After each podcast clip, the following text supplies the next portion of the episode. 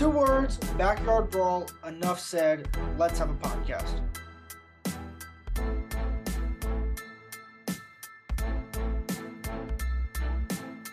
Welcome back, everybody, to the Blue Gold Sports Podcast. It is time to brawl, baby. Um, I think we've been waiting for this just as long as everyone else has been waiting for this. I've been waiting for this since September 1st of 2022 when JT Daniels and company walked off the field with a bunch of Pitt players waving goodbye. And here we are. We are two days away. It is the night of Thursday, September 14th, two sleeps away until we are brawling in Morgantown. So let's just set the stage real quick. 106th edition of the Backyard Brawl. Um, both teams one and one. Mountaineers coming off a win against Duquesne, obviously. Uh, Pitt coming off of a loss, a home loss, that be it, to Cincinnati 27 21. Uh, both teams need a win, but as we know from past history, anything can happen in these games. So, uh, with that being said, Patrick, what's up, my man? And uh, it's it's time to brawl. Oh, I have. They announced these games are going to happen eight years ago in 2015. And I have been waiting since that day in 2015 for these games. I found out then that I would be a senior in college, getting to experience a home backyard brawl. And I have been waiting since that day for this game. So I am excited.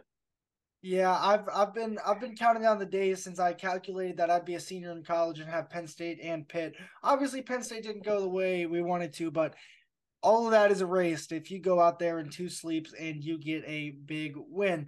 But in order to get a big win, they're going to have to do a few things. And for me, that starts with running the ball. Um, last year it was who's this CJ Donaldson kid? And now it's holy cow, there's this CJ Donaldson kid. Um, we know who he is. Pitt definitely knows who he is. Um, he made a grand entrance uh, a year ago, and I'm excited to see what he's gonna do. He played and ran really, really well against Penn State. Um, and if you can run well against Penn State, you can probably run well against almost anybody. This offensive line is also going to have to show their show their strength. Um, they're they're they are going to be at home. You got three West Virginia dudes on that line playing in the backyard brawl. Go act like you go act like you want to take it from them, and that they're holding your candy hostage or something because those boys they got to get after it up front. Um, and the running game's got to follow suit if the Mountaineers are going to want to have success in the game, at least offensively, because um, Garrett showed off his arm, which is great, but that was against an FCS opponent. We've got to see him do it on this stage, and it's a big one. Um, so for me, it all starts with the run game if you're West Virginia. Yeah, um, I mean, especially after the game Pitt had last week, you you have Cincinnati at home and you give up 216 rushing yards on 42 total rushing attempts. I mean, you were allowing five yards a rush. Um, and if you're West Virginia and you see that, you need to hand the ball off. You need to design some QB runs for Garrett. You need to get CJ involved. You need to get Jahiem White involved, Jalen Anderson. You got to get those guys involved on the run game. And I think you need to establish that early if you want to have a successful successful weekend. And I think there's also nothing more valuable than having all those dudes that you just mentioned. Because if you can roll out fresh body, fresh body, fresh body, fresh legs, fresh legs, fresh legs, keep that going, wear them down because it's okay if it's 14 14, Pitt's up 17 14 in the second quarter here. But when it gets to winning football time late in the third quarter and into the fourth quarter, if you have fresher legs than they do and you've got that home crowd behind you, good things could seriously happen. Um, more on the offense, looks like Hudson Clement will start uh, on Saturday. It also looks like Devin Carter will be back for the Mountaineers. Certainly good news uh, on the Devin Carter side. He's just a big physical body that just brings that size and athleticism that you really don't have anywhere else in that room. Speed wise, EJ Horton, he's going to be a game time decision according to head coach Neal Brown. He's real quick, real, real quick. He can get down the field in a hurry. Um, if he plays, that's another element that this West Virginia receiver room has. Uh, then you obviously have the guys like Preston Fox. He'll be ready to go. Um, and yeah, that's like you got the weapons on offense. I think. I think especially after you kind of see Hudson come along this past week, Devin coming back. Hopefully, Traylon Ray comes back. I don't know about him. Um, that's that's some serious weaponry. Rodney Gallagher, it's a big game for him. He's a, he's a, he's a local kid, so um, a lot yeah. of ties there, um, and a lot of a lot of hopefully good things to come from outside of the running back group on this offense. Yeah, um, I mean, if you can, if you can just establish the offense early, if you can get Devin Carter involved, if you can let Hudson Clement ride off the game he had last weekend, uh, I mean, this is a team that they didn't allow a lot of passing yards last weekend against Cincinnati. You know, 155 yards allowed on 27 attempts, 19 completions. So if you can get Devin Carter involved, you can get Hudson Clement involved, and then establish that run game, control that time of possession. I mean, you have you have a great recipe to come out of the backyard brawl with a win this weekend. Let's also let's also keep on on that same note. What Pitt does well is they get after the quarterback. I believe they were best in the country in sacks last year. Um, they like to pressure the quarterback, and so there's two sides to that coin. The first side is that West Virginia has an experienced offensive line, and the Mountaineers have a mobile quarterback. That's playing in their favor. However, the flip side of that is you don't want Garrett to have to be rushed, make a decision where he leaves the pocket too early and then he's stuck, or or he throws a ball and there's a pick. So the one thing Garrett's done really well is he hasn't turned the ball over, knock on wood, through six quarters of play this year. Um, he's got to keep that going. Like obviously you're not always going to not turn the ball over. Turnovers are going to happen, interceptions are going to happen. It's more of the how the interception happens and the situation that it happens in. If it does happen this week is what I'm looking for. Like does it happen when you're trying to force a throw in your own side of the field because you're not really playing well as a team or does it happen because you go take a shot 40 yards down the field and a good play is made by a defender? Yeah, it's um, you know, looking at what they did last week, they got to Cincinnati's quarterback twice. Um, obviously, haven't seen the game. I don't know if there were a lot of plays made by the Cincinnati quarterback to get out of the pocket, make a play, uh, pressure wise. I don't know, but they got to him twice. But if Garrett can use his legs, make a play, or just kind of stay calm, compose in the pocket, find the open guy, um, hopefully we can just ride that out and see how that goes from there. Uh, interceptions, I mean, if it comes down to where it looks like an arm punt from Garrett, the that wouldn't be the worst thing in the world for him. Obviously, kind of a kind of a confidence takedown there, but you know, if it's just a good play by the defender, there's nothing you can do but nod your head and hope the defense gets them off the field and come back out. Yeah, let's as you mentioned the defense, let's talk about them a little bit. Um, their strength so far has definitely been the defensive line. I'm very impressed with what I'm seeing. Uh, there's a lot of guys up front there that obviously there's no real superstar there outside of Sean Martin. Mike Lockhart's playing his absolute butt off, and he's starting to enter that. All right, I could be a guy conversation, but you're rotating a lot of dudes on the defensive line, and they are all producing at a high level for the most part. Um, they're getting after the quarterback. The only problem is the secondary isn't holding on to the back end of things. Secondary, secondary, secondary. Let's take a breath. Let's let's let's let's get into the secondary. Um, there's going to be scheme changes. There's going to be personnel promotions and demotions. Uh, the thing that I stood out to me when Neal Brown talked tonight on his uh, radio show was when they, when they play this zone defense that they play, if one person messes up, it messes up the whole zone. And it seems like it's been one person on an assignment that's been starting to mess up over and over again. I'm not going to name names. I I've seen some things from some people. I'll be interested to see if what I've seen holds true with the promotion demotion aspect of things on Saturday. Um, carrying along those lines, they did get two interceptions. Good. Beanie Bishop. Good good play. Um, they also had chances against Penn State for interceptions. And that's the key thing. You can't have two should be interceptions, not be interceptions this week. If you're going to beat Pitt, if you're going to win this rivalry game, you've got to take advantage of those opportunities because they're not just they're not like they're not just giving them out to you, right? So that's my biggest thing. Another thing, Pitt get up five sacks to Cincinnati this past week. Like, if your D line can start getting after these dudes, like Pitt wants to throw the ball, so there's that that methodology of the more you throw it, the higher chance there's going to be a sack because you're in the pocket more. This, that, you know, you get what I'm saying. But they have the second most sacks against right now at six. Um, they rank 10th out of 14th in the ACC in scoring right now. Um, they're 46% on third down this year. So, like, not good numbers. And if you look at Phil Jurkovec, their starting quarterback, he went 10 for 32, uh, 179 yards against Cincinnati. Like, that is a lot of inconsistent quarterback play, if you ask me. Now, have we seen Jurkovec be successful at other stops? Yes. Saturdays might be a little different just based off the environment, the atmosphere, the stage. So that's what I'm interested to see. Is he going to be more like that Cincinnati game where he's misfiring a bunch, or is he going to be more settled in and hit a lot of receivers? I think the law of averages says he's probably going to be a little more accurate, but that's one thing I'm going to be looking for, especially early to see how he's settled in. Yeah, I mean, you touch on the secondary. This is a Pitt team that throws the ball, and they like to throw the ball. I mean, in two games, Jurkovec has thrown the ball 55 times. He's only completed 27 of them. He's got a completion percentage of 49, 393 yards, four touchdowns on the year. But with this secondary, I mean, I expect another game where I think Jurkovec is going to throw the ball, you know, 32, 33, 34 times. Um, Pitt does not like to run the ball. I mean, leading leading back has 17 carries. Um, but yeah, Jurkovec, he's going to throw the ball, and you got to be ready for that. I think he'll be more accurate this week than he was on Saturday against Cincinnati.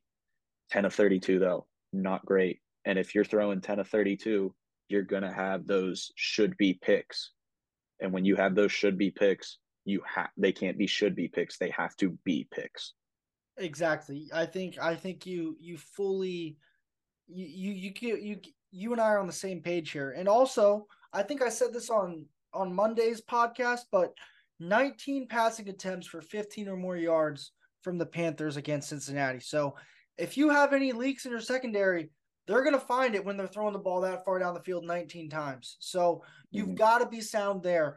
And if you're not, it could be a very long night. Um, Another thing for me on the defensive side of the ball, Lee Kpogba, he's playing his butt off. Um, but I just want to see, I want to see this D line try and dominate this game. If if Pitt's giving up five sacks to Cincinnati, you guys should be able to go get after the quarterback. That crowd's going to be loud. That place is going to be rocking. Um, and I'm excited to see how that goes with that dynamic of not only with the crowd aspect in that defense, but who tries to maybe do something that they shouldn't do who who tries to make a play that they probably won't make and who kind of gets out of that let's just stick to our keys stick to what we're good at and i think the first team the team who kind of gets out of that bubble of normalness per se is going to be the team that kind of finds himself in trouble early yeah if like you said you need we need to see the d line get at Jurkovec and you know, Sean Martin can cause some chaos up there, try and make Jurkovec make a play on the run, something like that. You're going to keep looking back at that 10 of 32 number. But then also, you know, I've I want this to be the game where West Virginia sees that ball hawk Aubrey Burks really come out. Uh, I think this is I think this should be the game where he kind of solidifies himself as that safety that was talked up all off season. Um, so hopefully we can see that from him this weekend.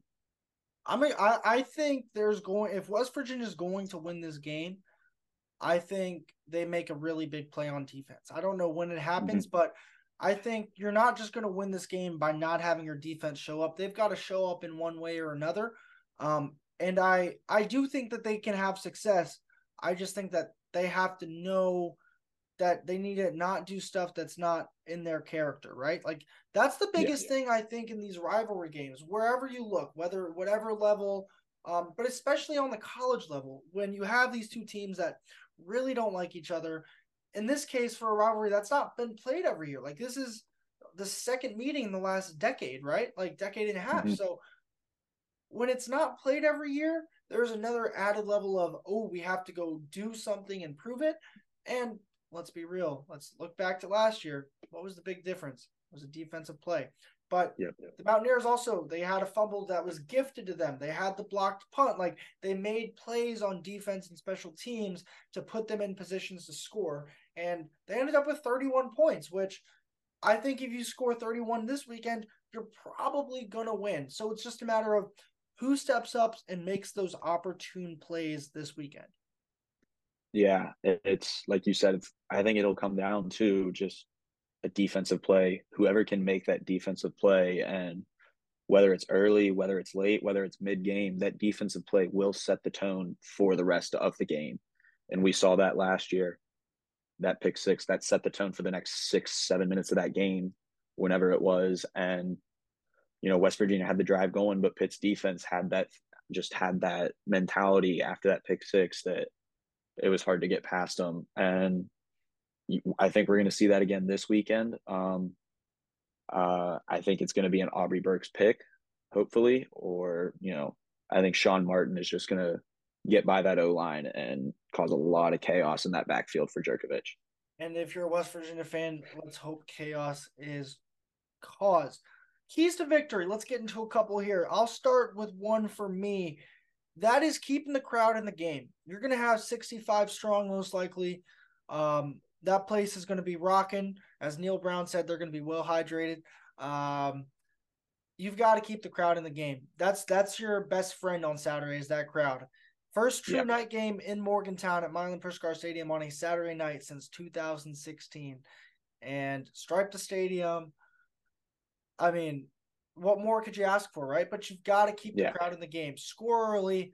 Um, I really, I don't think it's the worst. Like I, I it's just maybe a me thing. I hate when the t- West Virginia like has to have the ball. For, like, I love if you're a team getting the ball start the second half, especially with these new clock rules, which are mm-hmm. a story for another day. But yeah, when you can kind of go back to back possibly, and with these new clock rules, control the last few minutes of this first half, and then mm-hmm. possibly mm-hmm. get a back to back score, that's great.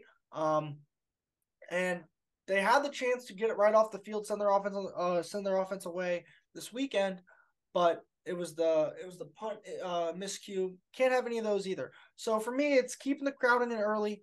Um, whether you get the ball first and going to score, at least get some points, or having a big chunk play, or on defense not letting Pitt go down and score on drive number number one. I think that's the biggest first key for me. Uh, give me something for you. Yeah, I'm gonna have to go with establishing the run game and using that to just control the time, control the uh, possession.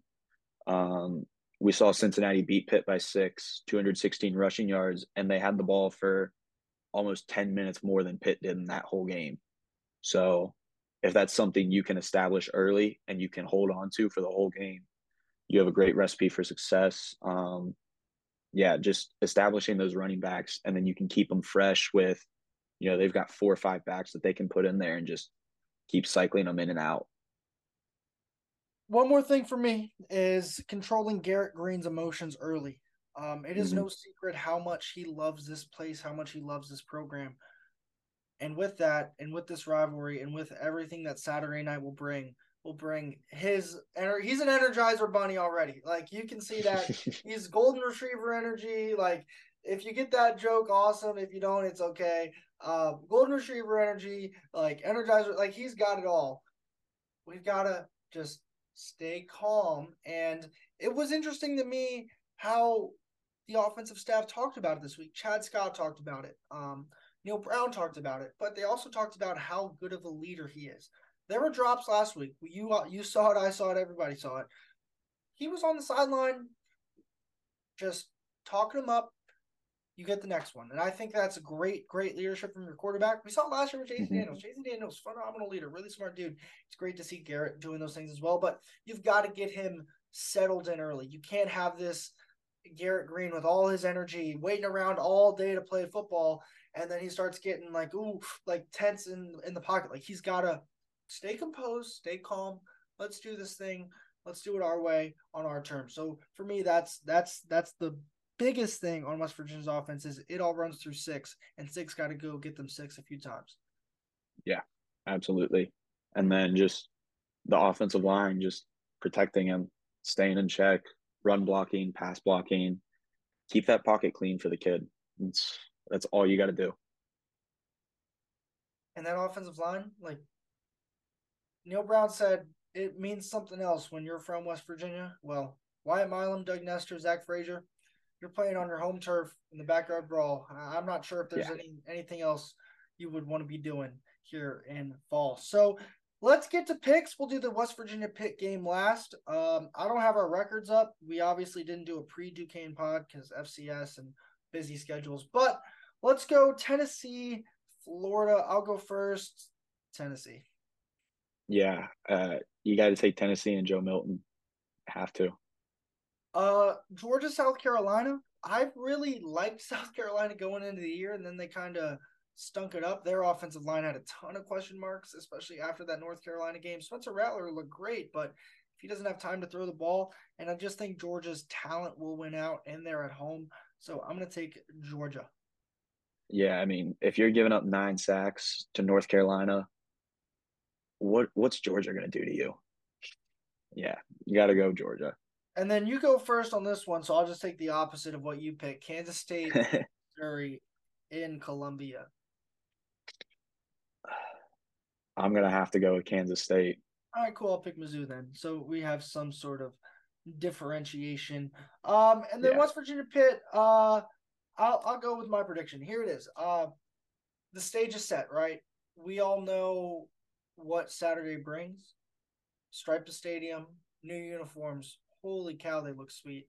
Um, but it's go time, right? It's I hate to say that it's kind of make or break for Neal Brown because I think he's a great dude. He's just got to win football games, and he mm-hmm. knows mm-hmm. that. Everyone knows that, and I've said this from the beginning of the season.